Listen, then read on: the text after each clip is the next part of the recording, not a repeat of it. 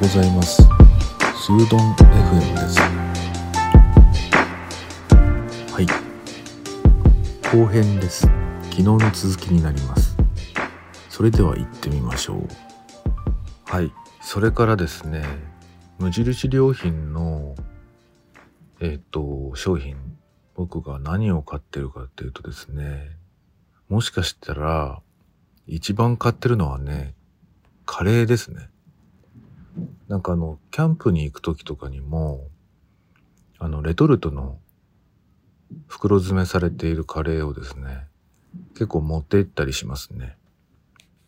キャンプって割と夜食べるものっていうのを充実させたいと思って、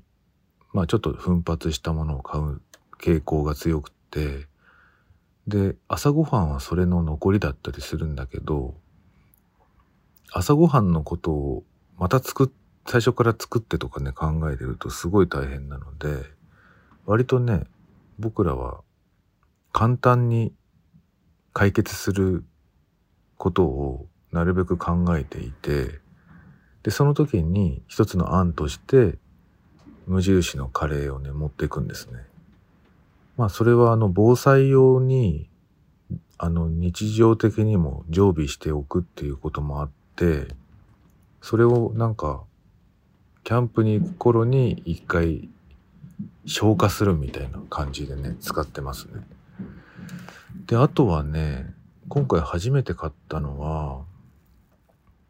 あの手作り鍋の素っていうラインがあってですね、あのビスク鍋、なんか多分とんとエビだしっていうのかな、シーフード系のものなんだけど、ビスクって多分エビだったと思うんだよな。それの鍋の素みたいなやつが売ってたんで、それを買ってみたのと、あとはあの近年なんでしょうね、みんな、まあ、特に男の人はそもそもバッグを持たない習性が強いと思うんだけど、あのサコッシュっていうのが結構流行りだしてて、それは多分あの一番最初のね火付け役としては、まあキャンプサイトとか、あとは山登りをする人たちがあの行動食とか地図とかを入れるためにねサコッシュって使ってたんだけど、それがまあなんていうのかな、あのストリート系のブランドに落ちてきて降りてきてっていうの、あの流行りだしたと思うんだけど、あのサコッシュってねすぐ物が取り出せるように上が空いてるものが多いんですよね。で僕も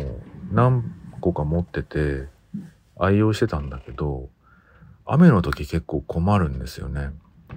まあ傘差してるからとか車の中にいるからっていうこともあるんだけど、あの全くそういうことを予想してなかった時に結構濡れちゃうなと思って、でそのフラップがついてるものとか、なんていうのかな、上蓋がついてるものが欲しくて、でちょうどよくね、あの値段が安いし素敵な形のものがあったので、えっと無印で買っちゃいましたね。ミニショルダーバッグっていう名前ですね。撥水ミニショルダーバッグですね。色も確か にさん種類の色があったと思いますね。これを購入しています。あとはね、そのちょっときれいめにあの新しいものを購入したくなる春っていう感じで長袖のねなんか T シャツとか、あの主にトップスですね。そういうものを買いましたね。あとね、変わったところで言うとね、これ今回買った中で一番高かったかもしれないんだけど、あのラクダってわかりますかね。昔おじいちゃんとか着てたようなあのラクダシャツとかラクダパンツってものがあるんですよ。肌色にこう肌の色にすごく近い素材で、えーと色もね、まあ肌着ですよね。あの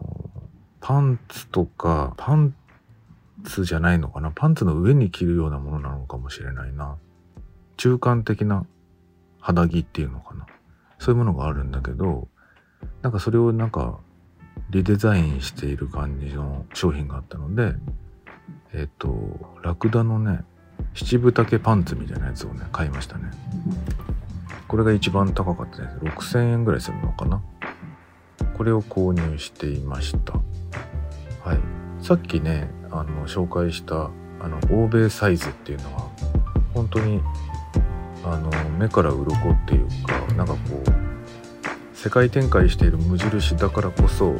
こういう商品が生まれるんだろうなと思って、